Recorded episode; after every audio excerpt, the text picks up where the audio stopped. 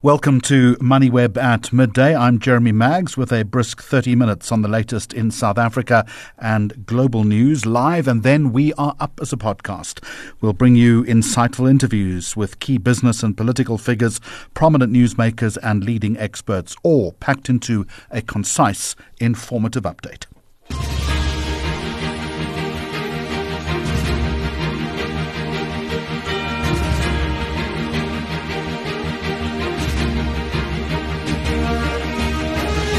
It's Monday, the 15th of January. Coming up on the program, the annual World Economic Forum meeting begins in Davos today. We'll look at the event's trust theme in more detail. Is the African National Congress running scared of the new MKV party threat? How can Ghost SASSA payments be effectively audited? And are we sitting on another potential cholera crisis?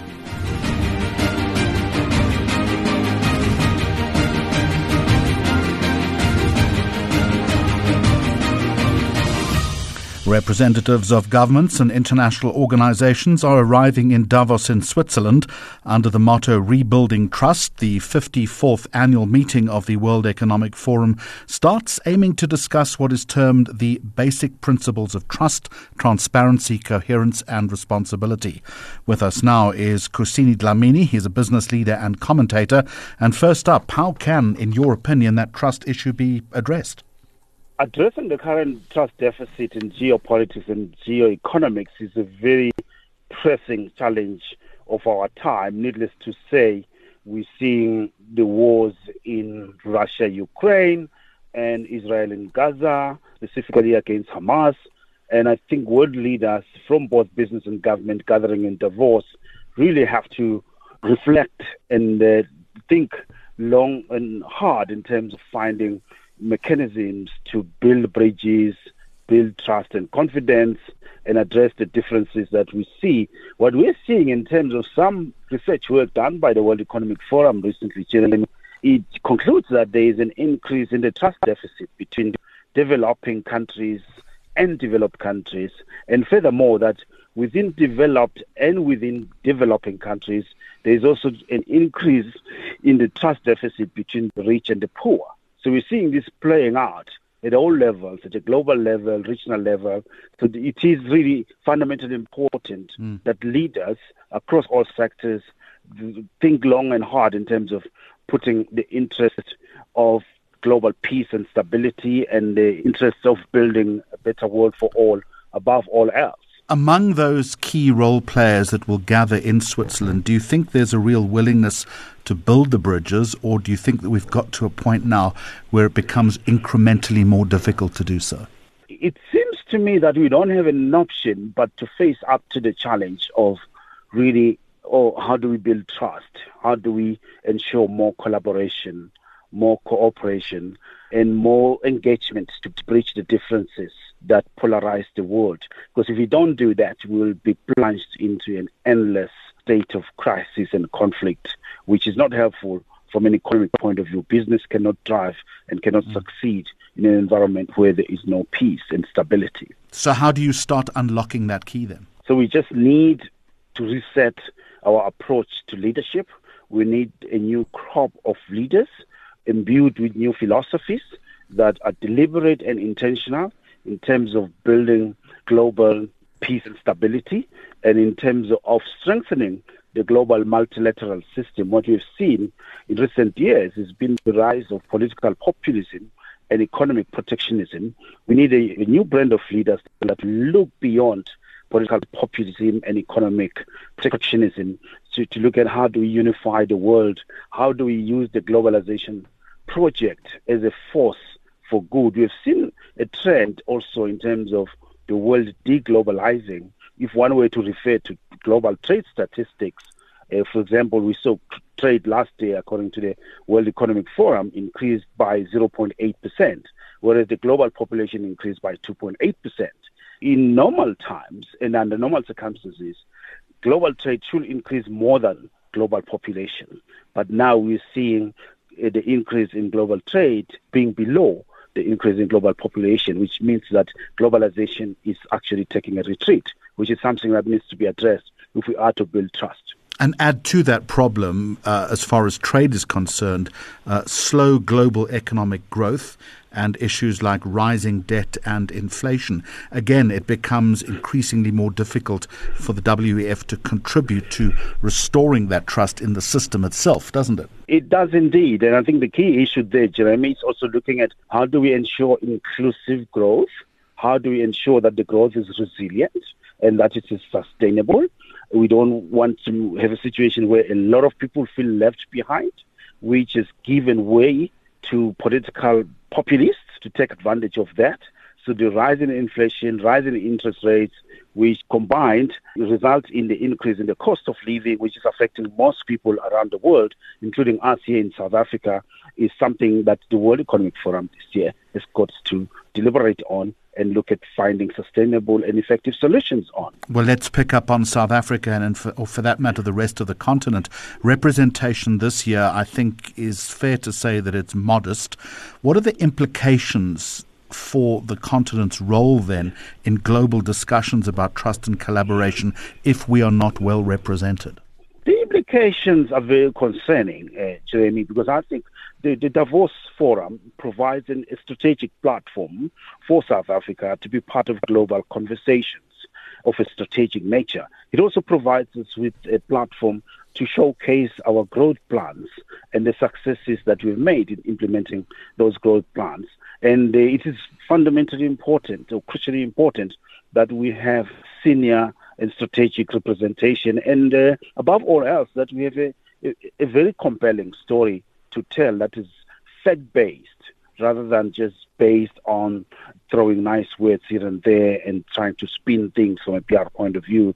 Because let's not forget that economic actors have got access to very sound analysis of what's happening in most countries and regions around the world, and they, there's nowhere to hide in terms of not sharing honestly and openly in terms of what opportunities are and what the challenges are. And in that case, things are particularly difficult for South Africa, given that we don't have a particularly good story to tell right now, do we? I think the challenges we face, Jeremy, uh, are not unique to us. We have a mixed bag. There are challenges, especially in the three areas that have been identified by business and government. In the area of energy, we all know what the challenges are there, in freight and logistics, and in the issue of crime and corruption. We have challenges there. What South Africa should be proud of is that those challenges have been identified and private public partnerships have been set up to try and deliver workable solutions. And I think Davos provides an opportunity for Team South Africa to showcase that. And there are areas of opportunity where things are working well. If you look at our automobile manufacturing industry, Jeremy, it's one of the emblems of excellence in the global economy. You see cars driving in Europe and North America manufactured either in Uitenhage or Prospecton in Durban or somewhere in Silverton in the case of Ford here in Pretoria and BMW and East London and in the case of Mercedes-Benz. Mm. And you look at our retail industry, it's really world class and really is outstanding by all accounts. Look at our financial services industry. We look at our media. For the fourth estate, we're able to make sure that the constitutional democracy that we have is protected because we've got a very robust and inquiring media that's constantly push back against uh, corruption, against uh, malfeasance, and exposes wrongdoing. And we've got the judiciary that has recently also showcased itself. And above all else, what I'm also proud of, our university sector, I also happen to be the chair of the Council of the University of Pretoria. We produce world-class graduates that stand their own against the best from all corners of the world. Khuseni Dlamini, thank you very much for talking to me. MoneyWeb at midday for all your up-to-date stories. Well, from Davos now, let's move to politics and the ANC this weekend presenting its plans for this year's election, in which it's widely expected the party will drop below 50%. Add to that the Jacob Zuma threat and the party's parlous financial position, and there must be sleepless nights among ANC leadership. Commentator Sanusha Naidu is with me now. And Sanusha, let's start with this. The Jacob Zuma MKV party, how real is the threat? Well, it seems as if it's a threat and then it's also one to try and ensure who captures the identity of the ANC because that seems to be a kind of underlining essence of the fact that when you listen to the president's statement in December about why he's not going to vote ANC but support the MKV, and now it's beginning to emerge that he's kind of the brains trust behind this party. And of course, there's reports that he may be the presidential candidate for this party. It suggests that this is really about how how much more can the ANC suffer at the polls. So it's got to deal with opposition on one hand, you know, your DA, your EFF, etc. But it also has to deal with the fact that the electoral landscape is slowly but surely becoming much more contested for, for the ANC in terms of parties like the MKV, like the All African Alliance mm. um, uh, uh, movement, I think that's what it's called. And then, of course, with uh, the former Secretary General Ace Magashule's party, you, you kind of have this multi pronged approach where the party is uh, firefighting at all ends. So it's not just enough to say, vote for us, as the president did over the weekend, and try to undermine in an aggressive tone, but not convincingly at times, that we're the only party that will continue to provide for the poor, the dispossessed, the marginalized with the with the social grants, etc. And if you don't vote for us or we're not in power, those things will disappear. Yeah. I think that's quite an important thing to try to shift the narrative and shift the defense to an offense. But the problem with this is that it comes at a price because it's now not just about an external threat. It's a threat that becomes both internal and external at the same time. So it's within and outside of the party. And I think the threat of the MKV is more or less what's going to happen after the election. So it's this build-up of consistently nipping and pushing at the heels of the ANC is making the ANC also now start thinking about are there people within our ranks that will basically just at the flip of a switch also break ranks with us and move to the MKV. It was interesting that when the president was talking about the election, his battle plan, as you've referenced, has is focusing on the ANC's 30 year track record. Mm-hmm. But that's not a track record that is going to be particularly easy to sell, is it? No, because it's a track record that if you're comparing to where you were 30 years ago and what you have achieved, it actually makes you look good, but it only makes you look good in a space of a decade or a decade and a half. So in 15 years in the period in which you came into power and in the period that you've been in power since 94 and in the 15 years thereafter means that you can use that track record. But once you start moving beyond the 15 years to the next 15 years, and then you start asking the question is, yeah, the track record is cool in terms of you've created empowerment of women, you've put women in, in politics, you've given them representation, mm. you've talked about social welfare, you've talked about, well, I was a bit like bemused when the president said, you know, about infrastructure and tarred roads because I was in KZN recently and they don't look very tarred to me. But the problem I'm trying to say is that it only goes insofar as it serves a particular time frame. Once you go beyond that time frame of over 15 years and beyond, that historical narrative has to be justified in the context of why now everything is broken. And that's going There's to test that's going yeah. to test the mettle surely of the most loyal supporter. Absolutely. Like right now, KZN has gone through a, a, series of floods over the weekend. Infrastructure is broken. They can't manage the reconstruction in terms of what climate change is doing to that province and that city. But the problem here is that you can't use the 30 year narrative to say, we've liberated you, we've given you resources, we've given you social service delivery, because all of that has come with poor qualitative services. It's also, Sanusha Naidu, surely about political positioning, and the party is placing itself uh, ideologically at the center still. But this must affect its ability to retain support uh, amidst growing political factionalism that we've already referenced with those smaller parties and also the emergence of, of, of, more radical entities. That in itself signals an enormous amount of uh, of almost brand confusion, doesn't it?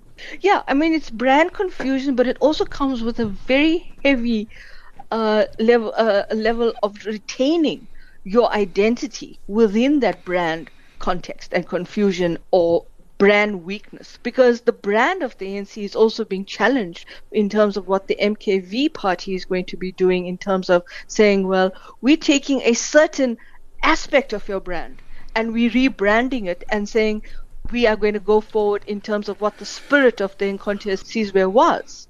Now, it's almost ironical that the meaning of Sizwe is spear of the nation. And of course, this now raises questions about whether the ANC has actually managed to transform itself ideologically identially, but more importantly, in terms of not just hanging on to a historical past that's slowly but surely evaporating at the rate of knots. Because you can talk about the liberation of South Africa, you can talk about the democratization of South Africa, the role that ANC played, but the 30 year view that we gave you services doesn't come in a vacuum it comes within a contextual analysis, within a context mm. of whether the services you provided, the social grants that you've given, at what cost does it come to both your reputational risk but also your brand image because all of that suggests that the ANC is just essentially playing on the politics of resources in order to try and continue to retain its identity within the political landscape of the country. And that's failing and weakening very fast. So the problem with the ANC is that parts of its brand is being taken away from it and it's trying to hang on to its brand and fight and firefight whether it has the right. ability to keep its lights on in Luthuli House, whether it's paying its service providers, and people are coming in like the MKV, which is saying, well, we don't think that you've given enough viability and sustainability and kept the authenticity of this brand alive. Sanusha Naidu, thank you very much indeed for the analysis. You're listening to MoneyWeb at midday. Today, the Democratic Alliance is calling on President Ramaphosa to commission an independent audit of all social grant recipient databases. Hundreds of people have reported that social grants for their children have not been paid. But on this program late last week, the South African Social Security Agency says there's been nothing exceptional about January's grant payments not being handed over. Let's talk now to the DA's Bridget Masango, who is leading the charge on that issue for her party. So, first up, then, why the need for this audit?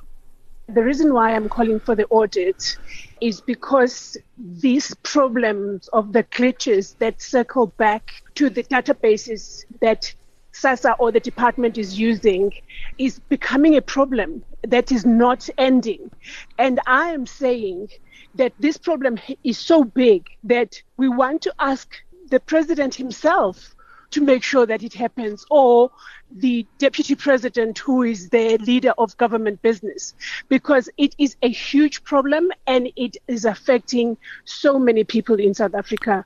As you know, there are no less than 18 million grants that are issued, and this problem is just becoming a problem, and we are saying perhaps we have to go back to the basics and do a very thorough audit, independent if possible, into the databases through which the grant right. payment system goes through before the grants are paid. Now, firstly, the South African so- Social Security Agency is denying that there are any glitches.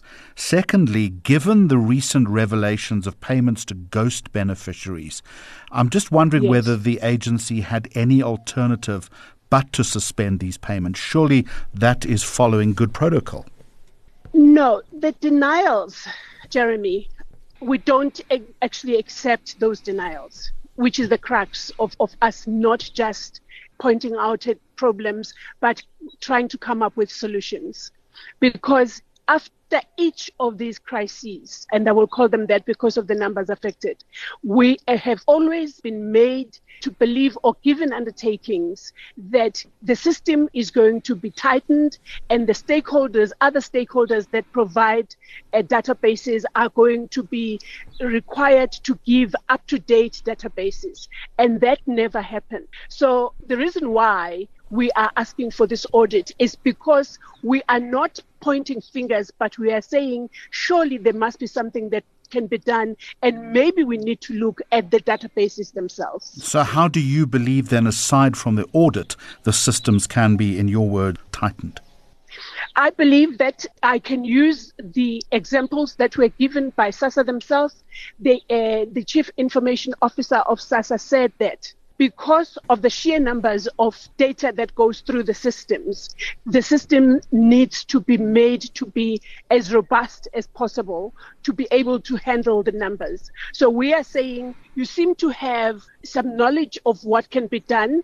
I don't know technically how it's done to make a system robust, but I do have an idea that they might have to actually look even at the service provider and met with service providers of this system and say, how can we make sure that the system is robust enough to detect all these errors that are going through? Because you have an error of people getting into the accounts of the beneficiaries, people in SASSA, the employees, getting into the system of SASSA and changing their account numbers so that they can receive the money. You have people that have passed on getting beneficiaries. You have people that are doing business with government getting beneficiaries. So it does mean that there are weaknesses in the system. So the system has to be tightened. How that technically can be done, I leave that to the people who are technical people who are SASSA who have the mandate of paying the grant system is and to administer the grant system.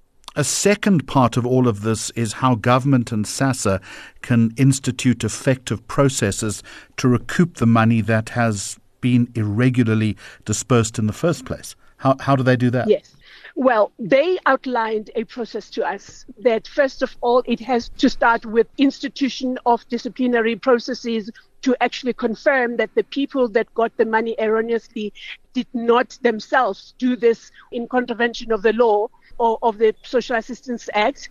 And then, if they are found that there are people that they are the ones that actually knowingly did this, then it can be taken by other agencies of government, such as your police and uh, whoever it is that is the appropriate agency.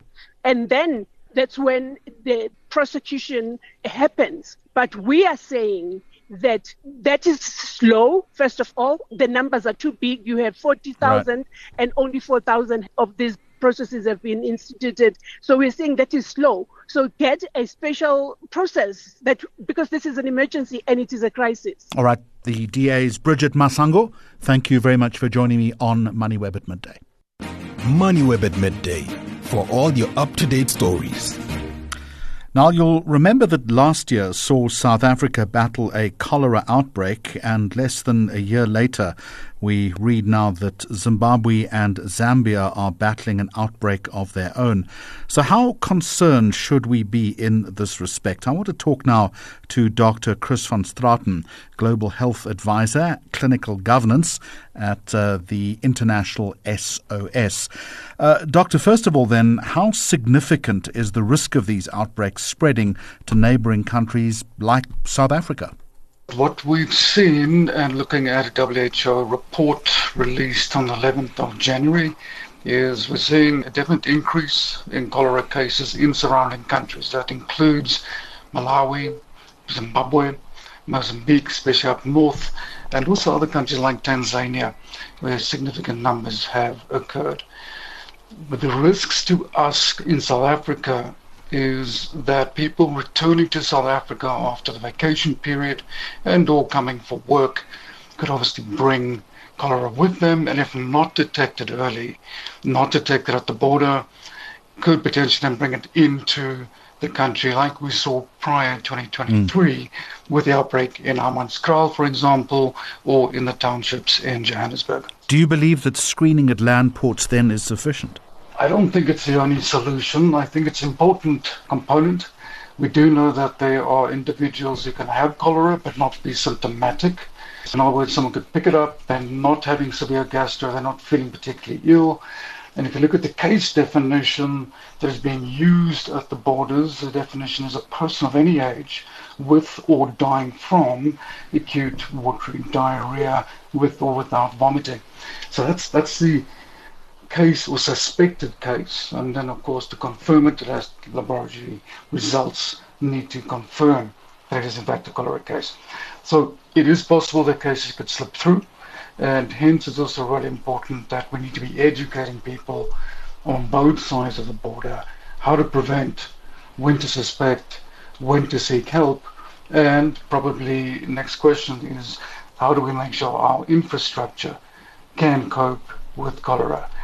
For example, the water and sanitation is not adequate, we could have a potentially a big outbreak in South Africa. And that remains of increasing concern, does it not, given the Hammanskraal incident that happened last year? Absolutely. Now, what's really interesting with Hammanskraal is for long people didn't think we'd find the source, the initial case. But that individual was found, and it was a case of someone coming from up north, had cholera, infected people in Hammanskraal. And in Hammanskraal, initially, there were major concerns that was poor water and that the cholera was in the water. Turns out that is not the case, but I think that was a potential for a firestorm. So if the cholera had contaminated local water sources, many, many more people could have become seriously sick. Chris, are we in a, a high risk time zone right now, given the increased travel after the holiday season? I would say yes. There's increased people come moving after vacation or seeing family in neighboring countries, Zimbabwe, Malawi, Mozambique being the three most common. We are seeing increased of people coming back, starting to work, and or people coming down to seek employment in South Africa. So yes, we are. What is your modelling telling you? Are we uh, are you are you concerned right now, or do you think that, uh, given that warnings have been sounded, uh, we have enough uh, uh, mitigation in place? Uh, yes and no, not black and white. It's I'm very pleased by what the National Institute of Communicable Diseases continues to do in terms of making sure that people are aware, not just at the border, I'm pleased with some of the media coverage that we're seeing in South Africa, but also abroad, looking at BBC, uh, Al Jazeera. I'm very pleased with WHO and their interventions and supported or in coalition with UNICEF, making sure that the vaccines, by the way, are really difficult to get. And they've been ensuring that where the hotspots are occurring, they're getting vaccines and getting that into community but the vaccine isn't the golden bullet or the silver bullet. We need to ensure that the communities have safe potable water, that sanitation is appropriate. People are washing their hands before and after defecation, for example, and or preparing food. Uh, and it needs to be a society-wide effort to continue. So there is definitely concern. We are, I think, on a stronger footing than some of our neighbors but we need to look at our infrastructure and we need to keep driving that message. Well, the warning has been sounded. Dr. Chris van Straten, thank you very much indeed. And that's where we're going to end our program for today. Just before we go, other stories on our radar. Floods in KwaZulu Natal have caused severe damage to school infrastructure. We're reading that 59 schools in nine of the 12 districts affected. And the aid agency Oxfam today, a report out of London, is predicting the first trillionaire within a decade with the growing gap between rich and poor likely to increase. MoneyWeb at midday. We are live at noon every weekday, then up as a podcast. Thank you for listening and goodbye.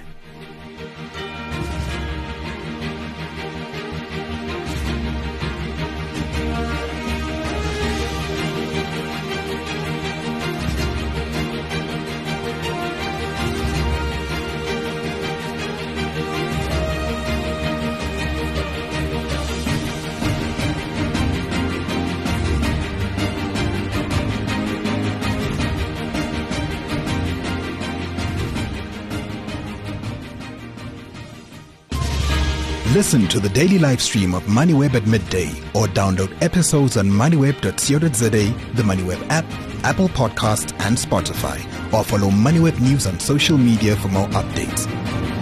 MoneyWeb, your trusted source for business and investment insights.